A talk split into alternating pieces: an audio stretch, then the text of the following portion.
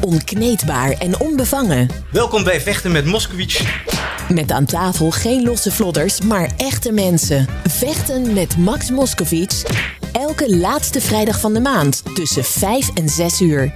Op Good Life Radio. En welkom bij een nieuwe aflevering van Vechten met Moskowitz. En vandaag hebben we een gast. Ja, ik kan hem niet anders uh, introduceren dan als El Guapo Bas Rutte. De vierde zwaargewicht in de UFC-kampioen. En uh, ook de eerste Nederlandse UFC-zwaargewicht-kampioen. Um, en tegenwoordig een uh, Hollywood-filmster, uh, sportcommentator, tv-persoonlijkheid, podcaster. nou, de, de lijst is eindeloos. Welkom Bas in Vechten met Moskowitz. Goede, goedemorgen, goedenavond voor jou. Ja, dus, uh, geen filmster hoor, dat ben ik niet. Ik, ik verdien mijn geld niet met films, dus ik ben geen professional actor. Nou ja, kijk, voor Nederlandse begrippen hè, uh, heb jij natuurlijk wel uh, meer in Hollywood kunnen ondernemen dan menig acteur in Nederland zich ooit had kunnen wensen. Dus wat dat betreft, props Bas.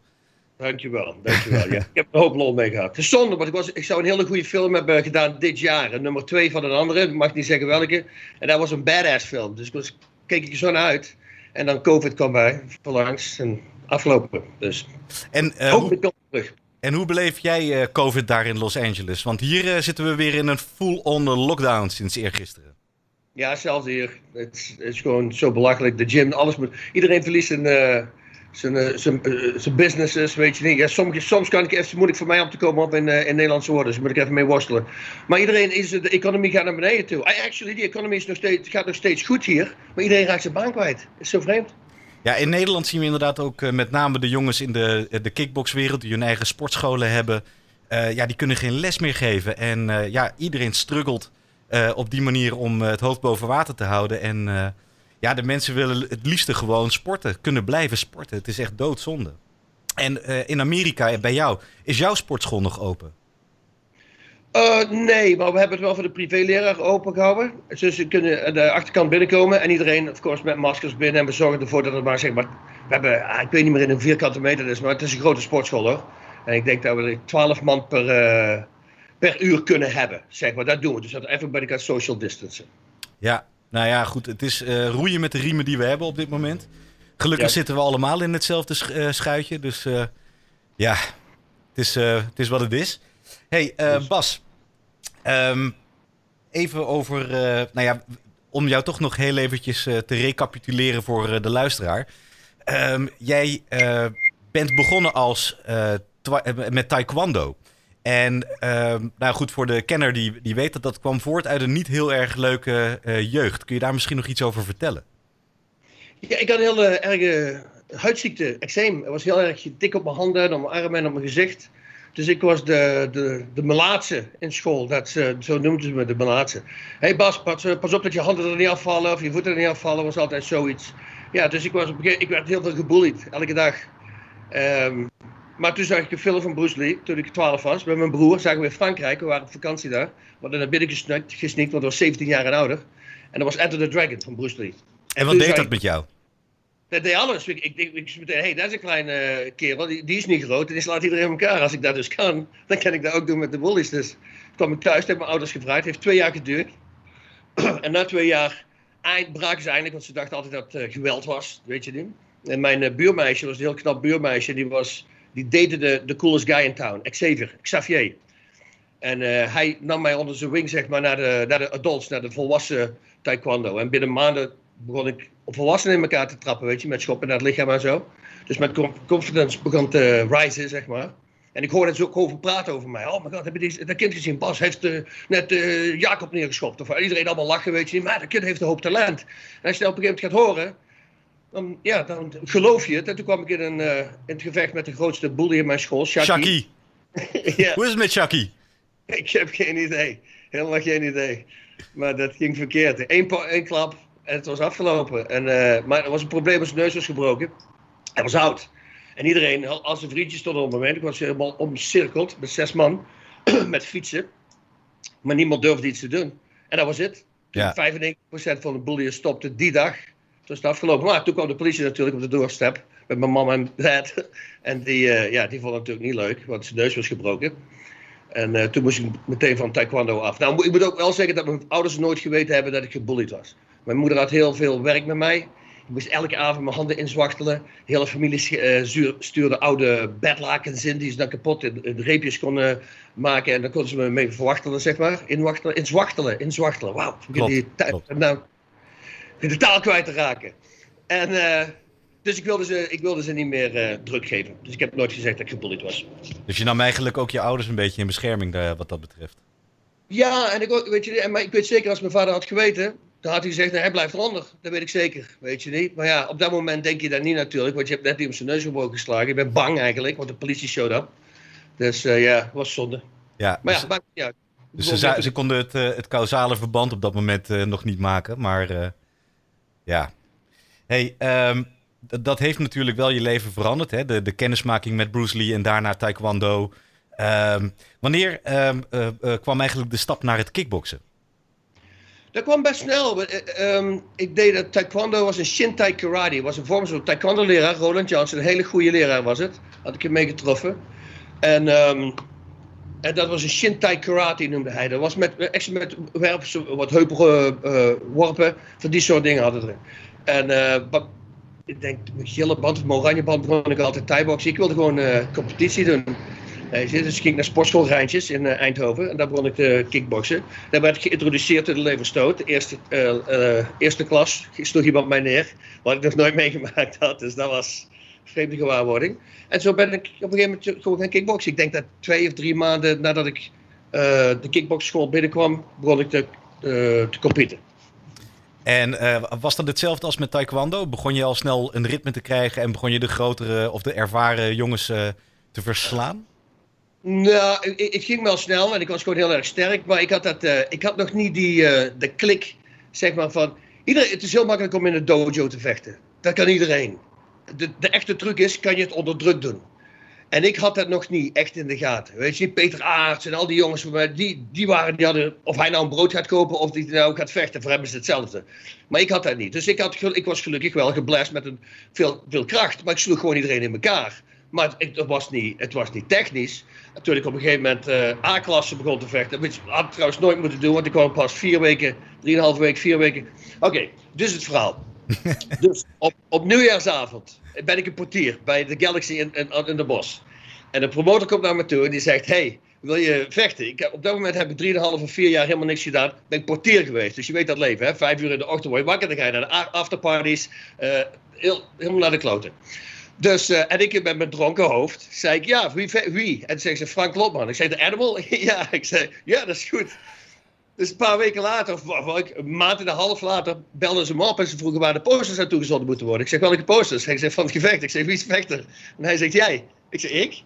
Tegen wie? En zeg, Frank Lopman. Ik zeg, wanneer heb ik dat gezegd? Oh nee. Weet je niet meer, uh, bij nieuwjaarsavond. Ik zeg, wow, wow, oké, oké, oké. Weet je niet? Ja, dat weet ik nog. Oké, wacht, wel. Als je, eh, ik moet, man van mijn woord, weet je niet. Maar ik had nog maar 3,5, 4 weken om te trainen. Dus ik kon, ik kon nog niet eens touwtjes springen de eerste 20 minuten. Toen ik terugkwam. Niet als te zeggen, die partij verloor ik. En toen, uh, en, en, by the way, al was ik in conditie geweest, had ik die partij nog verloren. Want zoals ik al zei, ik had het nog niet onder controle. Maar echte controle is vanaf het eerste moment gebeurd in, uh, in Japan. Daar is het echt onder controle gekomen. Dat was heel erg vreemd. Van de een op de andere dag was het compleet hetzelfde zoals ik in training was. Je zei, toen... je hebt wel eens gezegd in een interview van, ik, ik zag in retrospectief, als ik de beelden terugkijk, dat ik veel meer rust in mijn gezicht had. Dat er een bepaalde ja. grimas was die je had uh, voor, voorheen. Waardoor... Alles. Ja. ja. Alles wat ik deed was, ah, je zag, elke foto was zo. En in Japan was het in één keer zo. Weet je, er waren geen emoties meer. En ik hoorde alles. En ik hoorde Engels praten op de eerste rij. En ik wist precies wat ze zeiden. Ik luisterde ook altijd naar, de, naar mijn corner, naar hun corner. Weet je, want ze praten Engels. En ik praatte altijd Engels met mijn corner, met mijn Nederlandse corner. Maar ik, wilde, ik zei gewoon hele gekke dingen. Gewoon om in hun hoofd te gaan. Weet je, hé, hey, waar gaan we vanavond uh, partyen? Wil je terug naar Motown gaan? Motown was niet zo leuk de laatste keer, weet je. Ja, oké, okay, gas panic. Gas panic? Oké, goed. En dan ging ik weer door, weet je. Maar hun denken natuurlijk, wat denken zij aan het doen? Waar is je nou over aan het praten? Over partyen? En we zijn aan het vechten. Snap je? Ik probeerde gewoon iedere keer van die kleine gekke dingen te doen. Ja, en, en waar, waar lag het aan, denk je, dat je ineens die rust had hervonden? Was dat misschien het, eh, de rust in, de, in het stadion in Japan? Want die mensen waren stil. En in Amsterdam was het gewoon een, uh, het hol van de leeuw, bij wijze van spreken. Overal in de wereld weet iedereen het beter dan jij. En in Japan begrijpen ze dat jij de professionele bent. Ze hoeven waarschijnlijk niet te vertellen wat je moet doen. En dan is het helemaal compleet stil. Maar wat er ook gebeurd was, ik, ik dacht dat we vijf rondes of vier of drie rondes moesten vechten. En er waren geen wegingen. En ik denk, dat is zo vreemd, weet je. Waarom is dat niet? En de volgende dag, maar ik, ik dacht van, ja, die Japanners die zijn, ze zijn bekend dat ze eerlijk zijn. En ik vecht een Japanner, dus het zal wel goed zijn. En de dag daarop het vechten komt er een hele grote Japanner naar mij toe. En hij zegt, uh, hey, a nice meeting you. Shake, uh, shake his hand. I say, are you the promoter? Hij zegt, no, I'm fighting you tonight. I say, you're fighting me? I said, what is, how much are you, what's your weight? Hij zegt, 230, 235. En hij zegt, wat ben jij? Ik zeg, 197. En toen kwam de promotor eraan. Ik zei, is hij niet te zwaar? Hij zegt, nee, nee, meneer Rutte, er zijn geen gewichtsklasses in, uh, in Pancras. Ik zei, oh, goed. Hey. En, gewoon bluffen natuurlijk. Ik zei, oké, okay, hoeveel rondes vechten we trouwens? Hij zegt, één. Ik zeg, ik, weet hoeveel minuten? Hij 30. Oh. En ik, oh shit. Ja. Weet je niet? En toen, ik denk dat die combinatie, dat weten, dat als ik de eerste anderhalve minuut me eigenlijk helemaal leeg sla, heb ik, en, die, en die vent die gaat niet neer, want die Japanners die zijn erom bekend dat ze heel erg tof zijn. It's gonna be a bad day. 28,5 minuut te gaan. dus had je hele grote ergen met een benzinestift op mijn hand gezet van rustig. En het enige wat mijn corner, als iemand mij slaat, en die partij werd ik niet geraakt. Maar als, door mijn hele carrière, als je iemand mij raakt, dan hoor je mijn corner alleen maar zeggen: rustig, rustig. Want ik ben een heet hoofd, weet je niet. En ik wilde meteen in elkaar buiken. Maar dat was het. In één keer was ik helemaal. En toen begon ik te vechten zoals ik in de dojo vocht. Yes. Uh, Bas, we gaan even naar een liedje toe. En uh, we zijn zo weer terug met Bas Rutte. Vechten met Moscovic. Met Max Moscovic. op Good Life Radio. Terug met Bas Rutte. Nou, het uh, gesprek gaat als een speer. Dus we pakken hem gewoon op waar we gebleven zijn. En dat is namelijk. Ehm, jij vertelde een verhaal dat je aan de deur stond. Je hebt met Frank Lopman gevochten. Je kwam er in Japan achter dat je. Uh, dat er geen gewichtsklasses waren en dat het uh, uh, een rondeloze 30 minuten matten was. Waardoor jij de rust in je spel had hervonden. Of gevonden eigenlijk, zo moet ik het zeggen. Ja. Um, en um, ja, kijk, je hebt natuurlijk... ik ben een trouw beluisteraar van onder andere Joe Rogan. En daar heb jij toevallig wat hele mooie anekdotes verteld. Ook uit de tijd dat je aan de deur stond bij discotheken. Ja. Maar het mooiste verhaal, en nu wil ik even kijken of dat echt waar is... Heb jij ooit een Rotweiler KO getrapt? ja, ja. Ja, wat er hand was, was... Um, ik woonde met mijn ex en we woonden bij haar moeder. En, uh, en ze had een boyfriend en die had een grote Rotweiler. En we hadden een klein hondje. En de eerste drie dagen waren we nog niet weg geweest met de honden. En ik denk dat er een territorial ding aan de hand was, maar wat we niet zagen. En toen gingen we naar buiten toe, en dat, dat hondenpark. En op het moment dat we de honden losmaakten, de Rotweiler pakte meteen in zijn nek. En nou, hij, ging, hij zou eraan gaan. Dus ik roep tegen die vet. Ik zei, hey, zorg ervoor dat hij loslaat. Hij zei, ja, ik weet niet wat ik moet doen, want hij luisterde niet. Dus ik schopte die rotweiler aan de zijkant op zijn hoofd, dat hij, onze hond eruit viel. En meteen ging hij naar mij, zijn haar ging helemaal omhoog. Dus toen gaf ik hem een low kick op zijn kop. En ja, die was oud. Hij was oh. zo scary, hoor. Jullie wat de, de, die kerel, Theo, aardige vent, uh, twee maanden geleden ook gezien, actually. Die, uh, die zei, je hebt een hond doodgeschopt, je hebt een hond doodgeschopt. Ik zei, nee, nee, nee, ik ben aan het kijken en ik zie hem ademen. Ik zei, oh, hij ademt, hij ademt, dat weet je. In één keer werd die hond wakker. En dat is net als een, uh, als een persoon. Hij stond helemaal zo wankel op zijn... en hij shit zo en hij ziet mij en die hoort, uh, doet hij weer. En ik stap naar voren en zeg, wat? En hij...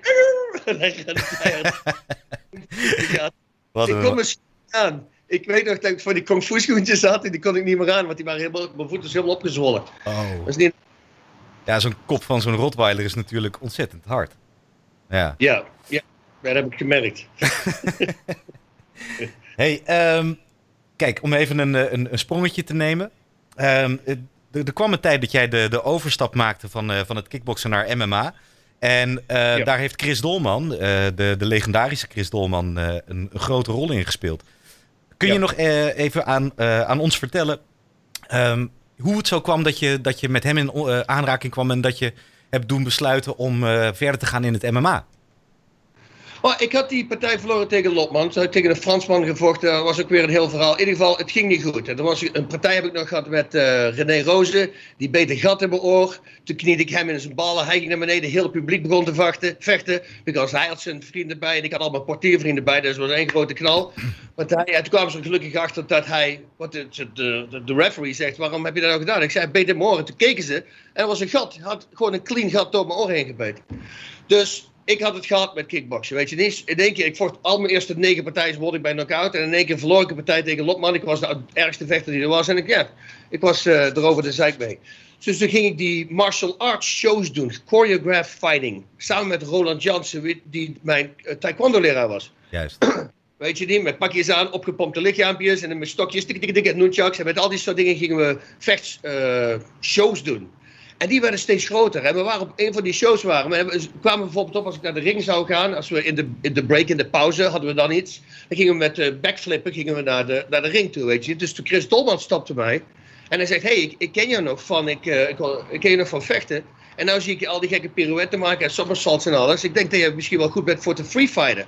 Free fight? Ik wat is free fighten? En toen legde hij uit tegen mij wat dat was. En um, ik zei, ja, en, dat betaalt. Hij zei, ja, dat betaalt. Ik zei, ja, dat zou ik wel graag willen doen. Dus ik ben een keer daar gaan trainen. Toen had ik weer een blessure. Eerste training trouwens helemaal uit elkaar getrokken. Ik weet nog dat ik mijn auto heb geparkeerd op de terugweg naar Eindhoven. Dat ik mijn vrouw belde. Ik had een van die eerste cellphones vroeger. En uh, dat ik zei van, hé, hey, ik ben... Uh, ik, ik, ik, lig te slapen in de auto. ik ben helemaal naar de kloten. Ik moest liquid food drinken voor drie dagen. Oh Want ik dacht God. dat verwerking kon houden, weet je niet. Op de windpipe. Geen bloedverwerking, maar op de windpipe. Dus ik ja, gewoon van niet afkloppen, weet je niet. Maar ik kon natuurlijk helemaal niet meer slikken. Oh. Hele nachtmerrie. Dus weer een blessure hier, blessure daar. Maar toen op een gegeven moment ging mijn telefoon. En ik belde, ik nam nooit mijn telefoon op. En mijn answering machine was ook uh, kapot. En op een of andere manier loop ik naar de telefoon. En ik weet dus dat ik de telefoon pakte. Ik naar mijn vrouw keek van, ik pak hem op, waarom pak ik hem op? En dat was Chris. En hij Ah. zei, je moet nou in de auto springen, je moet nou naar Amsterdam komen. Want er zijn twee vechters hier uit Japan. En die zoeken naar nieuw talent. En ik denk dat je wel een kans hebt. Dus ik in de auto naar Amsterdam. En toen kwam ik in een schoffel met een van hen zijn vechters. En dat ging hard. Die schopte ik op een gegeven op zijn kop. En die ging neer, want hij probeerde mij neer te halen. Want ze waren aan het filmen natuurlijk. En, eh, en dat was het. Zijn uh, Funaki en Suzuki. En ook, eh, ze vonden het heel indrukwekkend dat ik over de. Ik kon gewoon de ring in. Ik ging voor de touw staan en sprong ik over de touw heen. En daar hadden ze, waren ze allemaal foto's aan van maken. Hoe kan je dat nou doen? Hoe kan je dat nou doen? Weet je niet? En dan vonden ze helemaal te gek. En daarom wilden ze dat ik kwam vechten in Japan. Ik zei, wauw, dat is echt een goede reden. Weet je niet? Ja, voor de show. Hoog springen, ja. En dat was het. In Japan. Ja, nu heb ik wel eh, begrepen van een andere legendarische eh, kickboxer, Ernesto Hoost, dat, dat jij hem wel echt hebt verbaasd. Eh, Oh. want, want jullie waren een keer volgens mij bij de, de, die, die klimwand in Schorrel, waar volgens mij ook het, eh, het leger traint en zo. En hij heeft jou daar iets zien doen wat hij nog nooit een, eh, een mens mogelijk voor had gehouden. Wat was dat ook alweer? Er was, we deden een tienkamp. Dus al die sporters, dat was met Tom Harry en iedereen, alle, een, een, een, moesten, moesten een tienkamp doen. Allemaal van die gekke dingen. En een van, die, een van de tienkamp onderdelen was een muur beklimmen. Wie het snelst kon zijn aan de top. En ik, ik was toen heel erg sterk. Ik kon me eigenlijk negen keer optrekken met één arm. Dus ik kijk naar de leider van ons en ik zeg van... Hé, hey, luister, ik denk niet eens dat ik mijn voet hoef te pletsen. Ik denk dat ik gewoon van één gat naar andere gat en mijn eigen gewoon omhoog kan trekken. Hij zegt, denk je echt dat je kan? Ik zeg, ja, ik weet, weet, weet ik wel vrijwel zeker. Dus toen deed ik dat. En toen brak ik het record van die muur. Dat was het langste, want nooit, nooit had iemand zo snel gedaan. Toen hebben ze die kerel gebeld, die, die, die het record had, die kon het niet geloven. Die is toen overkomen rijden. Bij dat moment hadden wij al gewonnen, dus we waren al aan het drinken. dus we deden nog steeds anderhalve seconde sneller of zo. En we praten over zeven seconden naar vijf en een halve seconde. Weet je, dit is heel erg snel. Zo. Ja, dat was een cool moment, zeg maar. Ja, ja. nou dat eh Hoost die zei dat hij toen echt eh, een klein beetje met zijn kaak op de grond eh, zat. Ja, leuk. Dat is wel een mooi, ja, een mooi compliment ook, vond ik. Ja, freaking the Mr. Perfect. Mr. Perfect, ja, Ja. Ja. wat, een, eh, wat een held. Maar eh, eh, Ernesto Hoost, eh, die zit natuurlijk een beetje in de gouden K1-generatie. hè met Peter Aarts, Sam Schild, Remy Bonjaski, eh, nou noem ze maar op. Eh, ja, Badr Hari zat er ook nog wel een beetje bij en Alistair Overeem. Ehm, maar met Peter Aarts heb jij, eh, tenminste, ik, eh, ik spreek Tom Haring nog wel eens. Die is eh, de, laatste, de laatste keer te gast ge- eh, geweest hier. Eh, die zei dat jij eh, ja, heel, heel erg eh, dik was met, met, Peter Aarts dus. Twee jongens uit Ja. Brabant. Hoe, hoe, hoe zou je die relatie omschrijven met je, met, met je gabber Peter? Weet je, als je met Peter uithangt, dat is, het is, je lacht alleen maar. Er zijn nooit geen negatieve gesprekken. Al heeft er iemand een zware ziekte of zo, op een of andere manier weet hij het zo te twisten dat het funny is. Weet je niet? En, ja, en ik weet, het is heel erg slecht, maar hij heeft altijd een goede manier om het lachen eruit te brengen. Ik weet dus dat Mr. Bean en zijn hele familie, wat, wat een goede familie heeft hij. uh, toen Mr. Bean uitkwam. die, die, moeder, die vader, de hele dag. En alle, alle dingen die ze, de Mr. Bean zei, weet je, die Peter en iedereen de hele dag door. En zo zijn ze. Weet je, ik weet nog, ik heb nog een, een, uh, een, foto van ons, terwijl hij K1 champion is. Ik begon just te vechten in, in, in Japan. Met dat we met uh, waterpistolen staan, met gekleurde. Ik heb een oranje waterpistool en hij, weet je, allemaal heel we dachten dat we stoer waren met waterpistolen. Weet je, we waren hartstikke... We zijn gewoon kleine kinderen toch. We waren ouder, maar we zijn gewoon nog kinderen. Ja, en, en er is ook iets met, met Brabanders en, en knokken. Op een of andere manier... Dat, de Brabanders zijn vaak militairen. Uh, volgens mij zijn de meeste militairen in Nederland uh, afkomstig uit Brabant en Limburg, sowieso. Maar wat is dat met die Brabantse jongens die uh, met een lach op hun gezicht de ring instappen en, en gewoon lekker beuken, ouderwets beuken? Hoe kan dat? Geen idee. Ik denk de, de sportschool ook bij Mengho op een gegeven moment, weet je. Die was in Brabant en daar begon iedereen daar te trainen. En, en, en Peter, dat was ongelooflijk, want zijn vader bracht hem twee keer per dag, toen hij nog niet in Amsterdam woonde, naar Amsterdam. Ja. De ochtendtraining en dan weer terug naar de avondtraining. Dus er was een hoop dedicatie erin, weet je niet. En, en Peter was gewoon ongelooflijk. Die was, hetzelfde met Ernesto Hoost en al die figuren. Ik weet nog dat ze in 2000, uh, eh, wat is het, 5 of 2006 kwamen ze naar me toe. Roots of Fight. Die, uh, die, uh, die, company? Die hebben Ali, die hebben Mike Tyson, die hebben Bruce Lee. Iedereen hebben die. Die vroeg aan mij, ze wilde een t-shirt met mij gaan doen. Een kledingding. En als, als Nederlandse thai-boxer. Ik zei, dat gaat echt niet gebeuren. Ik zei, wat je bedoelt? Ik zeg, dat is geen thai-boxing met de mixed martial arts. Ik thai-boxen, dat is Peter Aert, dat is de Host, dat is Ramon Dekkers, dat zijn die jongens. Weet je, ik ben niks vergeleken bij hun. Weet je, dat, laten we daar alsjeblieft van weggaan. Dus ik heb gelukkig de mixed martial arts kant gekozen. Maar die kwamen eraan, die zeiden, oh, you're such a great striker. Hij zei, wel, niet toen ik aan het vechten was. Dat is allemaal later gekomen. Dus ja, daar had ik wel een, een enorm ontzag voor, voor die gasten. Want uh, wat ik al zei van tevoren, voor Peter, of hij nou een brood gaat kopen of dat hij nou ging vechten, voor hem was dat precies hetzelfde. Weet je, dus hij bracht zijn, zijn, zijn, skill dat hij had van de ring, die bracht hij, of uh, in de training bracht hij naar de ring toe. Ja, ja het, het, het, het, is zo jammer dat, dat, dat in Nederland die, die kickbox-generatie uh, zo weinig. dus inderdaad, Ramon Dekkers, Peter Aert, Ernesto, Sam. Ehm, mondiaal bekend. Van Japan tot Amerika, tot Rusland, tot Korea. noem het maar op. Maar in Nederland eigenlijk pas sinds Badr en Rico, uh, vijf jaar terug. Het is ongelooflijk. Dus, en nou steeds, Nicky Holske met die knockout die hij had, die elkaar en een leverstoot, weet je niet. En dan, je ziet het wel, wij zien het hier, maar ik hoop dat ze het in Nederland ook zien. Dat die jongens, die doen het zo goed nog, overal. Maar ze krijgen gewoon niet de eer die ze nodig hebben, die ze verdienen. Nou, daar gaan we wat aan doen. Maar dat weet jij. hey, um, even iets anders, hè.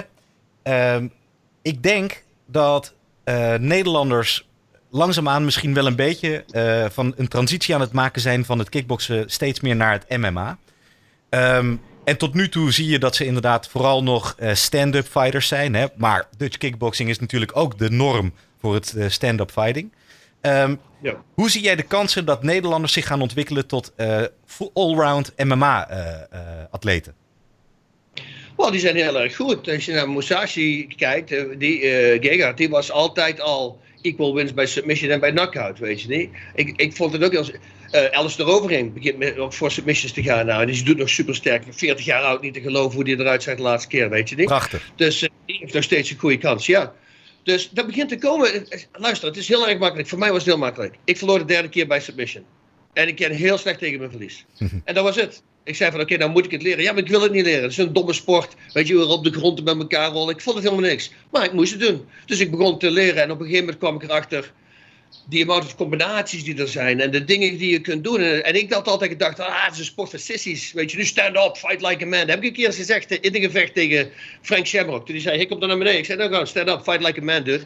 Hij gaat, dude, dat is de dumbest ding wat ik ooit heb gezegd. Want als je erover nadenkt, grondvechter, ik kan elke joint voor jou kan ik dislocate. En ik kan elk bot breken wat ik wil. Maakt niet uit welke. Ja. Dat is a big power to have. As a submission fighter, weet je niet. En toen ik dat in één keer in de gaten kreeg. dacht ik van wow. En toen werd ik obsessed. Toen begon ik drie keer per dag te trainen. Ik droomde erover. Poet mijn vrouw in, de, in het midden van de nacht. Wakte die, wakte die ik wakker. En probeerde de submission uit die ik net in, verzonnen had in mijn hoofd, in mijn droom. werd ze zo wakker. ja, en, en ze doet je arm, je, je shoulder dus zeer. Ja, zie je, dat is een keer neerschrijven. de volgende dag... En ga maar weer slapen, schatje. ja, my poor wife. En dat heeft, is een hoop keer gebeurd, hoor. Of een hoop, een stuk of zes keer. maar ook, ook Weet je, de, de, hey, kom eens naar voren, leun even naar voren. En dan pakte ik er de verwerking en dan zei ik, word je, licht, word je duizelig of voel je dat op je strot? Zei ik, word duizelig. Ik zei, zie je, een bladje ook. En dan moest ik weer, dus altijd weet je wat is? Als je iets gaat doen en je valt erin uh, in, love, in love with it en obsessed with it, dan word je goed, want je doet het de hele dag. En dat was de laatste, ik had nooit meer verloren. Mijn volgende acht, de, voor, uh, de, de acht partijen die na mijn laatste submission loskwam, won ik bij submission. Eentje won ik met submission control, maar die andere al allemaal bij submission. Dus in één keer had ik me eigenlijk helemaal omgeflipt. Ik heb actually meer submission victories nou dan ik heb dan knockouts. Weet je niet? En omdat ik er gewoon, ik werd er verliefd op, op de sport. En ik, ik kon er niet mee stoppen. En dat maakte me gewoon heel erg goed in één keer. Nou, um, ik ga denk ik vanavond ook een uh, submission uitproberen op uh, mijn vrouw. nee hoor, grapje. keep it clean, keep it clean. Ik krijg al meteen een uh, waarschuwing. ik zeg, hey, vanavond ga ik ook even, kijken even kijken of ze niet in de buurt is, weet je niet? hey, um, moeten we al naar een liedje? We gaan naar een liedje. Hey Bas, uh, hey. Ik, uh, ik zie je zo weer. Daar gaan we. Vechten met Moscovic. Met Max Moscovic. Op Good Life Radio. En uh, we zijn terug met de legendarische El Guapo. Yes. Hey, Guapo. over de Nederlanders in, het, in de UFC.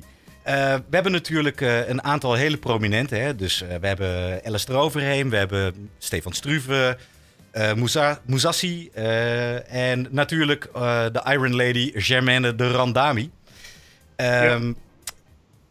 Zou het mooi zijn of zou het beter zijn als er in Nederland iets meer, waar je, net, waar je het net zelf over had, een soort van submission cultuur zou kunnen komen, waarin iets betere MMA uh, uh, wordt lesgegeven. Dus standing in combinatie met grappling en uh, Brazilian Jiu-Jitsu. En hoe denk je dat wij daar nu staan? Liggen we daar nog in achter?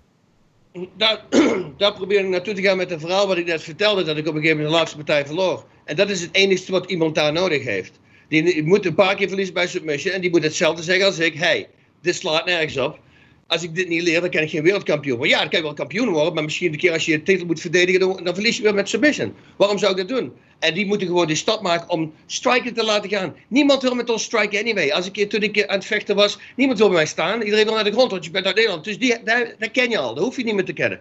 Doe het precies het omgekeerde. Dat heb ik gedaan. Ik heb op een gegeven moment gezegd, ik deed twee keer of drie keer per dag deed ik type ads vol, maar de rest deed ik gewoon alleen maar grondvechten, grondvechten, grondvechten. En als ik het kan doen, kan iedereen het doen. Het is gewoon doen. Je moet het gewoon doen. Je moet er gewoon van, ziek van zijn dat je niet meer wil, wil verliezen bij submission. En daar heeft voor mij alles geregeld. En ik wil gewoon dat dat ook daar gebeurt. Kijk naar een Gegard Musashi. Weet je, die we beginnen met triangle chokes en iedereen zit, uh, iedereen zit te pakken. Dat, dat zijn ongelofelijke vechters. Ik, ik kan niet begrijpen als je mixed martial artist bent, dat je het grondvechten niet leert. En voor mij is dat slaat nergens op. Het is hetzelfde als met een, uh, als je een, een, eh, een, schilder bent en je komt met een halve blik uh, verf, dat je niet genoeg verf bij hebt. Dat slaat nergens op, want je hebt die hele blik nodig. Snap je? Maar no sense to me. Dus hopelijk komen ze erachter en gaan het gewoon doen. Dat is het enige. En, en wat is nou de beste basis voor het grondvechten? En dat is misschien leuk voor onze kickboxers die luisteren. Uh, want ik hoor heel vaak dat worstelen een ontzettend belangrijke is. Hè? Dus wrestling, grappling. Ja. Um, en natuurlijk Brazilian Jiu-Jitsu. Uh, maar waar ben jij mee begonnen? Wat, wat, was jouw grondbasis? Waar begon jij mee? Mijn grondbasis was wat, uh, met, uh, wat Chris Dolman me daarmee gegeven. Maar mijn echte ontwikkeling heb ik gewoon helemaal zelf gedaan. Ik heb mezelf les gaan geven. Ik heb gewoon gekeken wat er uit de, de, er is. En, en dat probeerde ik gewoon na te doen. En dan kwam ik erachter. En, en ik ben altijd zo'n figuur, kijken of ik het beter kan maken. Waarom niet? Weet je niet? En als je het niet beter kan maken, dan kan je het wel beter maken voor, voor jezelf, voor jouw lichaamstype. Weet je, dat is altijd iets wat je kunt doen. En ik ging experimenteren. En ik kwam er op een gegeven moment achter dat iedereen die weet hoe er een submission uitziet. Maar ze weten niet wat er aan de hand is. En toen, toen ik die omschakeling ben maken, voor instance, in het begin toen zei ze, oh, je moet gewoon leren hoe, je uit een armbar steekt, uh, blijft en uit een triangle choke blijft. Dat moet je gewoon leren. En ik kwam en het werkte gewoon niet. En toen kwam ik erachter, ik dacht, wacht eens even. Als ik weet hoe ik alles weet van hoe ik een, een triangle choke moet aanzetten, dan weet ik automatisch hoe ik eruit moet blijven. En dat was het. Toen begon ik gewoon boem, alles te doen. Ja, ik luister, ik heb misschien twee keer afgeklopt in mijn hele leven in training. Na, nadat dat gebeurd was. Heel vreemd. En, en, en twee keer was ik heel wat dronken. De volgende dag dat ik ook bijna moest overgeven. En daar heb ik eigenlijk de klap ik af. Dus ik ben één keer heel erg goed geworden. Maar gewoon doen. Het is gewoon doen. Je moet het begrijpen. Als je begrijpt wat je doet. Een voorbeeld wat ik altijd gebruik is een figure four. Dat is wat ik deze doe. Weet je, dat noemen ze hammerlock. Dat is een hoop namen voor een figure four. Iedereen weet hoe het werkt, hoe het eruit ziet. Maar niemand weet hoe het werkt. Niet een hoop. Als ik professionele vechters zie die de hand hier hebben. Moet je eens kijken, als ik mijn hand omhoog. Dit is hoe ver mijn elleboog omhoog is. Je moet voorstellen dat ik op de grond ligt, weet je Nou, als je je hand naar beneden doet, dan kan die elleboog niet omhoog. Dus je moet eerst de hand naar beneden doen en dan moet je pakken. Dat is een witte belt move, wat ik nou hier laat zien. En een hele hoop professionelen weten dat niet. Want ze weten niet als die hand naar beneden Ze weten wel hoe het eruit ziet, maar ze weten de mechanische whatever you call it niet. En als ze dat begrijpen, dan is het in één keer valt alles samen. Want dan weet je precies wat je moet doen om eruit te blijven. Ja, het is dus een beetje de anatomie van, uh, van het vechten wat je onder de knie moet krijgen. En dat is waarschijnlijk alleen maar door trial and error. Dus uh, zelf ook af en toe een uh, pak rammel krijgen. Of, oh, een, of een gewricht dat even de verkeerde kant wordt opgebogen. Ehm, even iets anders. Jij hebt natuurlijk, jij bent heel succesvol geweest, met name in Japan en in de UFC. ook met je grondwerk. Maar ik heb wel eens opnames gezien van mensen die uh, bij jou in een choke lagen. En ik, volgens mij was het een Japaner, daar lag jij bovenop. En je had hem in een, in een, in een neck choke, in een neck crank of zo. En die gozer die ging oud. Maar volgens mij is die ook zes maanden oud geweest. Klopt dat? Oh, uh, nee, dat was, die, die, dat was een... of er zijn er een paar geweest. Oké, die ene dacht ik dat ik... Dat was een, dat was een side choke. Die, ik dacht dat hij dood was. Dat is heel erg eng. Want die wat... Die had net half uur gevochten tegen Ken Shamrock. Oh, en ik had hem in anderhalve minuut had ik hem in die verwerking. En ik kon niet geloven. En in mijn corners aan het roepen. Alles wat je hebt, die alle krachten. Dus, en ik, wat ik al zei, ik trok mijn eigen negen keer op. Ik was sterk toen, weet je niet. En ik trok alles wat ik had. En later zag je in, de, in het gevecht dat hij... Hij was al lang uit. Maar ik ben nog tien seconden aan het doortrekken. Dus ik hoor op een gegeven moment... Ik, ik hoor... Eh. Oh. Dan zie je mij... Ik heb zeggen, ik zei, hey, are you okay? En toen keek ik naar hem. En zijn ogen waren open. En er waren bobbeltjes bloed, weet ik nog. En die, hij was uh, zo geluid uit. Oh, hij was al stervende. Ja, ja, iedereen hoor. Iedereen duikte erop. En hij dacht, oh die shit is dood, weet je niet. Uh, maar mijn eerste partij, die sloeg in de coma voor twee dagen. Dat was ook heel erg gek. Dat wilde ik ook niet meer doen. Weet je, want ik, vertel, ik weet nog dat ik heel hoop geld heb verknald aan, aan telefoonkaarten. Naar, bellen naar mijn vrouw. En zei, ja, hij is er steeds niet uit. Weet je. Ik weet niet, als hij er niet uitkomt, dan doe ik dit niet meer. Je, dat, was, dat was ook heel erg gek. En toen had ik een, partij, dat was met John Blooming. Dat zijn de drie ergste dingen die ik gedaan heb. En niet, niet wetend hoor. Uh, ik was met John Blooming, die was, we waren met een groep vechters en we zagen een, uh, uh, de preview van ons gevecht op straat. midden van de straat, een heel groot scherm op een gebouw in Japan. Boom, hybrid wrestling, pankpress. En we kijken en het eerste wat we zien is mij, boom, die vet knockout slaan van mijn eerste partij. Wauw, hey, kijk naar de schaaf had. En John, weet wij kijken. Toen zie ik iemand zitten, dat was early in my career. Zag iemand zitten in een half guard. En die pakte de, hak van zijn opponent en die viel naar achter. Dat was een inverted heel hook. Maar ik wist niet eens wat het, noemde, wat het was, wat de naam was. En ik kijk naar John Bloom en ik zei, wauw, dat is wel cool, dat moet ik onthouden. En de volgende dag ben ik aan het vechten. en ik die positie, ik denk, maar, maar het is wel proberen, weet je niet. Maar omdat ik het nog nooit gedaan had, had ik niet in de gaten hoeveel kracht ik zou zetten op zijn knieën. En in dit, in dit geval zijn scheen, brak zijn scheen door de midden. Oh. En dat was ook, dat was ook niet zo goed. Dat, actually, dat verhaal heeft mij een honorary fifth degree uh, Kyokushin ge, uh, gekregen van John Blooming. Hij zegt, je zag het gisteren op tv en de volgende dag won je ermee. Je zegt toch tegen mij, zei hij. Even, even, voor de duidelijkheid, John Blooming is een beetje de godfather van de Nederlandse martial arts. Hè. De man heeft het meegenomen uit uh, Japan. En nadat hij als 17-jarige had meegevochten aan de zijde van de Amerikanen in de Korea-oorlog. hands down, de, de, misschien wel de meest belangrijke man voor martial arts. Dus leuk dat je die eer kreeg van John Blooming zelf.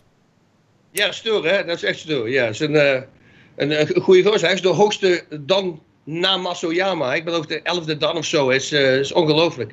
Dat is de Kudo. Ken je Kudo? Uh, dat is dat, dat is zeg maar... Dat is, is een beetje een sambo, is dat. Met van die gekke maskers op. Die ze oh, hadden ja. bij Daigo Gojuku, you know. En met worpen en zo. En dat de, de, de founder daarvan die heeft zijn, al zijn uh, black belts gekregen van John Blooming. Dus dan kun je zien, uh, en dat is een Japanner. Ja. Dus dat is best... Wauw, ongelooflijk. hey, um, nou laten we hem even doorpakken naar, uh, naar vandaag de dag. kijk, het kickboksen ehm, is natuurlijk groot geworden door de, de rivaliteit tussen Rico Verhoeven en Badr Hari in Nederland. Hè? Dus laten we zeggen onder het mainstream publiek en niet in de niche waar het in de jaren voorheen onder zat. Ehm, nu, uh, aanstaande zaterdag, gaat Badder uh, tegen Benny hè, uh, in de ring stappen. Ehm, wat verwacht jij van die partij tussen Badr Hari en Benny Adekbouyi? Probeer het toch te zeggen. Oh, shoot. Ja, dat is een harde partij. Die, die is ook super powerful, right? Ja, grote jongen. Ja, ik heb de, kickboxing, ik heb, wat ik de laatste partij die ik gezien heb, is Nicky Holski die op elkaar in de lever stoot. Dat had ik gezien bij One FC, maar dat, voor de rest heb ik niet echt bijgehouden. Maar ik denk dat het, ik weet dat het een hele zware stoter en trapper is. En uh, dat zijn van die mensen die in één keer uit, uit, uit, van links komen. En dan zijn ze in één keer op het toneel, zeg maar. En die nergens niks om geven. En dat kan wel eens een heel goed probleem worden voor Badr Nou, het is een Badr weet je niet. nou ja, kijk, het interessante aan, aan Benny is natuurlijk... Uh, hij had een partij verloren tegen Rico op knockout. Hè? Rico had hem goed knockout oh, geslagen. ja. En um, uh, daarna is hij de trainingspartner van Rico geworden. Um, nou ja, en eigenlijk stond de partij natuurlijk... Uh, de, de, trilogie tussen Rico en, en Badr... die er alsnog gaat komen waarschijnlijk binnen, nou, binnen een paar maanden... Maar, um, nou ja, goed, dus we hebben daar veel verwachtingen van. Maar uh, ja, kijk, de, de, de trilogie tussen Rico en Badr is natuurlijk eigenlijk waar het om gaat. Uh, En ik neem aan dat jij dat ook hebt gevolgd, de, de afgelopen twee partijen. Hoe heb je die ervaren? Ja, uh, ja twee keer geblesseerd worden, dat is, is gewoon is niet goed. Er moet iets aan de hand zijn dan. Right? Waarom zou iemand twee keer achter elkaar dat gebeurt? Dus ik, ik wil zo heel graag een derde partij, want Badr was het supergoed aan het doen. Hij is een freaking animal. Alles wat hij doet is, is hard. Hij, waar, hij mee raakt, kan een probleem zijn. En dat is altijd gevaarlijk als je zo iemand vecht, weet je. Het is all over the place. Maar Rico is iemand, dat is een diesel. Rico need to be woken up in the first round, weet je. Zeg zo'n Mayweather. Die moet een paar klappen krijgen en die leert ermee om te gaan. En dan ineens, langzaam maar zeker, dan komt hij terug. En hij heeft ook een ongelofelijke conditie. Weet je, toen ik zag in één keer dat hij veel groter was, dacht ik, oeh, dat kan wel eens een probleem gaan worden met zijn conditie later. Maar ik denk dat hij echt moet gaan aan kijken wat er aan de hand is met zijn arm. Ik denk dat er iets is dat het kan zijn. Luister, ik heb een, uh, mijn pezen zijn heel erg ontsteken, ontstoken geweest. En dat was de reden dat ik moest stoppen. Misschien heeft hij zoiets. En als je zoiets hebt, luister, dat is inderdaad super pijnlijk. Dat is ongelooflijk. Dus zozeer, ik, als ik dat begon zes weken voor de partij, dan was ik elke dag zou ik het hebben. En ben je helemaal naar de kloten, je je kan niet eten van de pijn, het, je kan niks pakken. Want als je pillen pakt, ja, dat, dat eh, gaat verkeerd met je hoofd natuurlijk, je lever alles verkeerd, je moet allemaal op dat dieet blijven.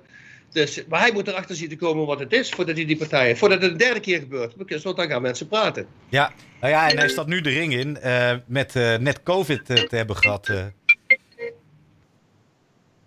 Sorry, heeft, heeft hij net COVID gehad? Ja, Badder heeft net COVID gehad en nu gaat hij toch de, de ring in met, met Benny. ja. Oef. Ja, wel, ze zeggen dat de COVID op je longen slaat. Hij had last van zijn longen. Hij zegt dat hij nog nooit zo ziek is geweest en dat hij al uh, zijn testament aan het schrijven was. Zo erg had hij het te pakken. Uh, en hij zegt dat hij inderdaad met name de, de pijn in zijn longen had. Dus ik, uh, wat, ja. ik, dit is dus mijn raad naar Badr Hari en ik hoop dat hij er echt naar luistert. Laat een CT-scan maken van je hart.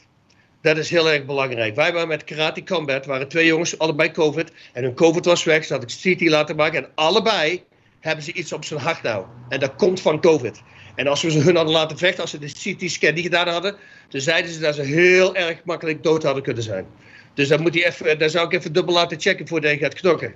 Want als je dat heeft, ja, dan wordt, dat is echt gevaarlijk. Nou, dat is, uh, ik, ik, ik weet niet of hij dat weet. Ik neem aan dat hij wordt omringd met, met veel artsen. Maar ik, ik ga er zeker voor zorgen dat deze boodschap van jou bij, hem, bij hem aankomt. Want nou ja, de gezondheid prevaleert natuurlijk boven alles.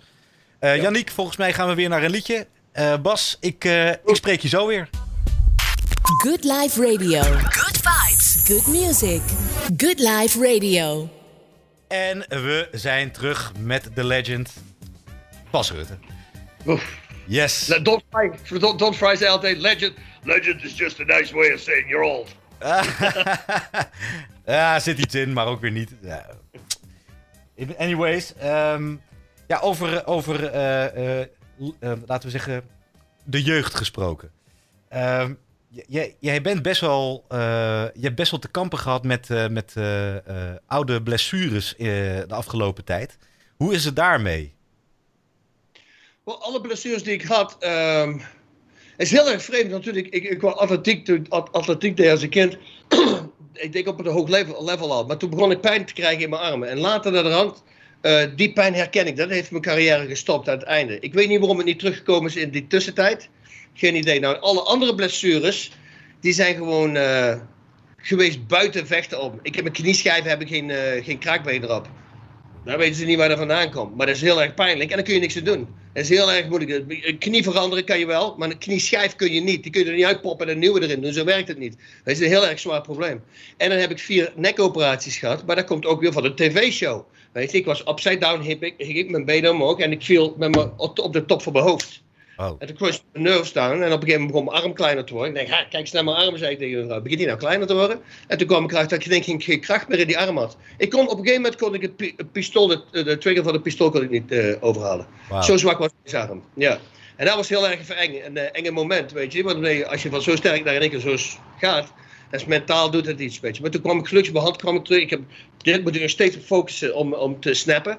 Maar dat kan ik in ieder geval weer. Ik kan weer iets vastpakken. Dus nu ben ik blij genoeg. Dan zeg ik, oké, Lord, I'm happy. uh, I'm not complaining anymore. Ja, ik heb je erover horen vertellen bij, uh, ja, bij mijn favoriete podcaster Joe Rogan. Ja. en um, ja, jullie hadden het over stamceltherapie en uh, misschien TRT. En, en er waren allerlei dingen die je zou kunnen doen. Um, ja. Heb jij bijvoorbeeld dan ook wel eens stamcellen geprobeerd om dat in je gewichten te spuiten en dat soort dingen? En werkt het? Ja, nou, stamcellen werkt uh, niet voor mijn probleem. Want mijn, mijn probleem is dat er is, er is een nerve ergens en die is geblokt. En ze kunnen niet erachter vinden wat, of hoe, wat er aan de hand is. En ze moeten het voorstellen als een, uh, een waterhoos. Van een her dus, hernia? Uh, nee, een, uh, een waterhose, een, een tuinslang. Zo moet je eigenlijk zien, als er water eruit komt. Als je die inknijpt, de slang, dan komt er minder water uit. En zo werkt het ook bij zenuwen. Als je bekneld zit, dan komt er minder impulsje, elektriciteit uit, zo om te zeggen. Dus een, een stamcellen kunnen dat niet ontblokken. Weet je niet? Want dat gaat nou helemaal niet. Maar wat stamcellen wel voor mij deden, was dat ik mij heel erg goed voelde. Ik, had, uh, ik ken Mel Gibson en die familie en die heeft mij opgezet daarmee. Oh, leuk. En uh, zijn zus was aan het praten en ze zei: Ja, het is heel vreemd. Want ik, het lijkt alsof er energie uit mijn vingers komt. En dat vond ik zo vreemd dat ze dat zei. Maar ik weet nog dat ik mijn derde behandeling had gehad in Panama, was ik naartoe gegaan. Ja. En uh, vier behandelingen in vier dagen doen. En na de derde behandeling belde ik mijn vrouw. Ik zei, oh, ik weet precies wat ze bedoelt. Weet je niet? Ik was elke ochtend voor zes maanden of zo. Voelde ik net of er impulsjes kwamen. Wom, wom, wom, uit mijn vingers en uit mijn tenen. Als een soort superpower of zo.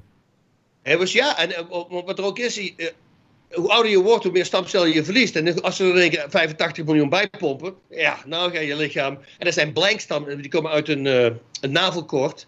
Dus die hebben nog geen stempel. Die zien jou te stampen en dan maken ze een kopie van. En nou is het jouwe. Wauw. Weet je, en als je een keer meer krijgt, dan genees je beter. Mijn, ik had, mijn, ik had hoge, hoe heet het, um, hoe heet het, cholesterol. Ik had 220. En toen ik terugkwam, ik deed mijn bloed, had ik 150. Dat was zeven dagen later. Radicaal, man. Ik, zeven dagen van, van 22 naar 150. Dat is ongelooflijk. En ik voelde me goed, alles was goed. Het werkte gewoon niet voor mijn, uh, voor mijn, mijn heb ik het ook in mijn knieën gespoten, heb ik het ook in laten spuiten. Dat werkte ook niet. En toen heb ik, uh, ah, die hadden dat, wat Joe Rogan heeft gedaan en, en uh, Dana White. Uh, Regenokine, dat heb ik ook nog geprobeerd. Dat werkte ook niet. Het is gewoon een groot probleem. We moeten gewoon, ik weet niet wat we moeten doen. Misschien een wachtgame en otherwise komt het niet meer terug. Too bad. Nou ja, kijk, ik, ik weet dat de, wetenschap gaat nu zo ongelooflijk hard met al die dingen. Hè? Dus, nou ja, goed, wellicht op korte termijn. Um, ja, dan wilde ik nog even gaan naar uh, de toekomst en wat je nu allemaal doet. Nou, je, je, je, je was zo bescheiden om zelf te zeggen: ja, ik ben geen Hollywoodster, ik ben geen acteur, maar je bent wel degelijk in Amerika een hele bekende televisie- en ook wel filmpersoonlijkheid. Um, Kun je misschien nog één keer aan ons vertellen hoe dat zo zich heeft ontvouwen voor jou? Um, ik had uh, een paar Oké, okay, bij Straatvecht DVD, die hebben ze opgeknapt. En heb, ik, ik wist ah. niet dat ik. Een beetje die. Ja, ja, maar dan moet ik wel even introduceren, Bas. Want uh, daar gaan we wel even een linkje van toevoegen. Dat is self-defense bij Bas Rutte. Het, het, je, je, wilt, je dag is goed. Geloof het. Ja, en, en iedereen keek het. En, en die clip die werd zo bekend. dat ik in één keer heel op werk kreeg. Grand Theft Auto, uh, videogame. Daar heb ik mijn eigen tv-show in de game. Uh, ga maar eens naar YouTube. GTA 4 Bas Rutte, maar eens doen. Er komen twee, uh, twee episodes van mijn tv-show in de game. Is super lachen. Alle fight choreography doe ik ook. Dus wat er aan de hand was, die clip die gaf mij zoveel werk. En op een gegeven moment belden ze mij en ze wilden een, een, een comedy doen, een short comedy. En daar zou ik de, de main rol van zijn. En dat heb ik gedaan. En dan won eerst de prijs uh, als Best Comedy in New York, at het filmfestival. Wauw. Toen, toen, ik was al een tijd, ik ken eh, Kevin James ken ik al jaren. Die ken ik al 23 jaar nou. Weet je, het moment dat ik binnenkwam, twee maanden, wat hij wist dat ik hier was. Hij was altijd een fan, heeft mij uitgenodigd en we zijn vrienden geworden. En die deed me altijd al, al in, in, in little episodes van uh, zijn tv-show. Ja. Weet je, hier en daar. En op een gegeven moment uh, belde ze, uh, gaf hij, zei hij, hey, ik heb een nieuw script. Ik wilde het graag lezen. Ik las, hij zei, je zit erin, je bent Nico. En ik was aan het lezen. Nico, dat was een, één stukje, één scène was er dat ik in een in de klas zat ergens. In ieder geval, ik dacht dat, oké, dat is de scène, want ik had nooit verwacht. En toen kwam ik er in één keer achter dat het een, een, een, major part was. Dat het een supporting actor part was in een grote film. Met Salma Hayek en Henry Winkler en Kevin James en ik. Wij zijn de vier Here comes the boom. Here comes the boom. En, uh, en die film heb ik alleen maar, die heeft hij alleen maar kunnen overpraten, de Sony Studio, door die comedy die ik gemaakt had. Door de Sony Studios die zeiden van ja, hij is een vechter. Weet je, ik kan niet acteren. Toen zei hij, kijk even naar dit, deze short comedy. Kingdom of Ultimate Power. Dat is de naam. Dan moet je maar eens kijken, die kan je ook wel vinden op YouTube. Is funny. Gaan we zeker even kijken. Ja, dat was de doorslag. Daar hebben ze van gezegd, oké, daarom uh, kan je die film doen. En in één keer zat ik in die film. En als je op een gegeven moment in een grote film zit en je doet het goed... Weet je niet, dan, uh, dan heb je meer, krijg je meer kansen natuurlijk. Maar ik had altijd al een probleem met films vinden, want ik had een wekelijkse tv-show. Die heb ik negen jaar op tv gehad, elke vrijdag live. Inside Weet- MMA. Inside MMA. Dus het is heel moeilijk om films daarmee te doen. Dus alleen grote dingen deed ik, zoals Here Comes the Boom. Toen ben ik 2,5 maand van die show weg geweest. Weet je, om die film te doen. Maar dat was een grote film. Maar alle kleine rolletjes, die heb ik altijd nee gezegd. Want ik wilde gewoon Inside MMA doen. Ja, ja, ja, ja. En uh, nou, de laatste keer dat ik je sprak, uh, was je ook al uh, vrij intensief bezig weer met Kevin voor zijn sitcom Kevin Can Wait. Hoe is daar uh, mee op dit moment? Ja, de zonde die is, die is afgelopen. Heb ik 21 episodes mee gedaan. en als het naar een derde seizoen was geweest, was ik een series regular geworden. En dat, dat had ik heel erg gewild. maar toen is hij helaas gecanceld, de show. Ah, dat is denk ik de beste baan die ik ooit gehad heb, een sitcom. Je lacht de hele dag. En de uren zijn zo makkelijk. Het is ongelooflijk. Het is echt niet zoals op een filmset. Dit is veel minder. Je werkt een dag in de week. Misschien tien uur. Weet je, het is ongelooflijk. Heerlijk. En je lacht de dag. Heel de dag door. Allemaal grappen. Komen de hele dag. Er zijn vijf schrijvers. Ja, dat is een leuke baan. Hey Bas, um, wat kunnen we jou van, uh, van, van jou in de toekomst verwachten? Wel, mijn longtraining uh, device, wat mij van mijn astma heeft afgehaald, uh, ge, ge, gecured dat doet het nou heel erg goed. Nou, nou heb ik uh, longdokters die het kopen, die het van de verzekering krijgen. Nou heb ik alle medische wetenschappen uh, die het op kan bieden, published medical journals. Waar kunnen we het vinden, Bas? Op o2trainer.com. o2trainer.com. 02 heb ik ook ge, gepakt voor de zekerheid, want ik weet mensen, dat mensen dat doen. Dus als je 02 trainer doet, werkt het ook.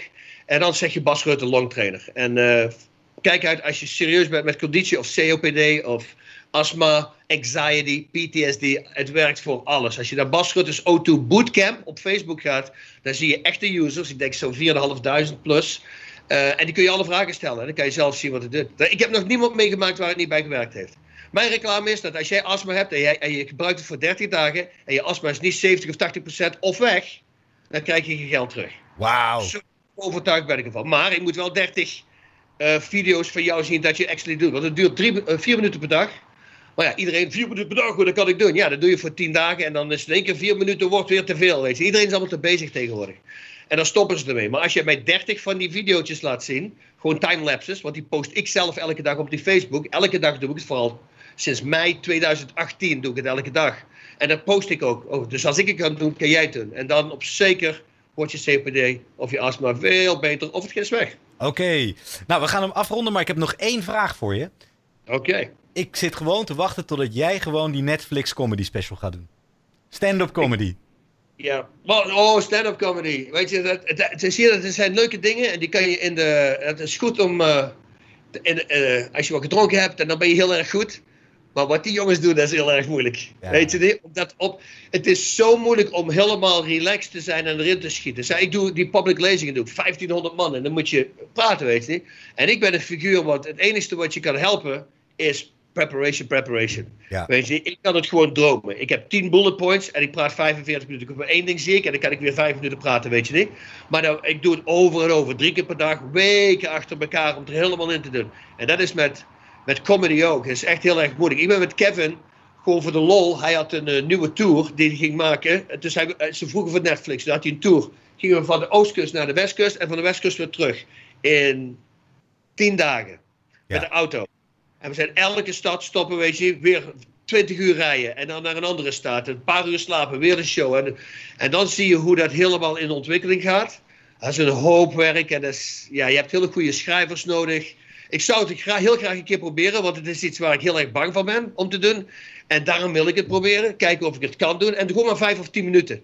Weet je, Kevin heeft al gezegd, als je tien minuten leert, kan je de opening doen van mij. Dus dat kan wel eens zijn dat ik, uh, dat ik ga doen. Maar tien minuten maar, niet meer. Nou, hartstikke cool. En, ik, en het lijkt me ook zo leuk als ik jou een keer in mijn andere favoriete podcast kan, uh, podcast kan zien. Uh, Two Bears, One Cave van Tom Segura en Bert Kreischer. Ze okay, hebben het ja. nog wel eens over jou. En oh. ja, volgens mij die chemistry zou volgens mij ook hartstikke mooi zijn. Maar ik moet hem afronden. Ik krijg kwaaie blikken. Um, Bas Rutte, het was een grote eer. Dankjewel dat je hebt meegedaan met Vechten met Moskowitz. En uh, iedereen check out zijn astma-medicijnen. Ik ga ook een linkje posten. Bas, uh, Godspeed and party on. Godspeed en party on. Good Life Radio. Good vibes. Good music. Good Life Radio.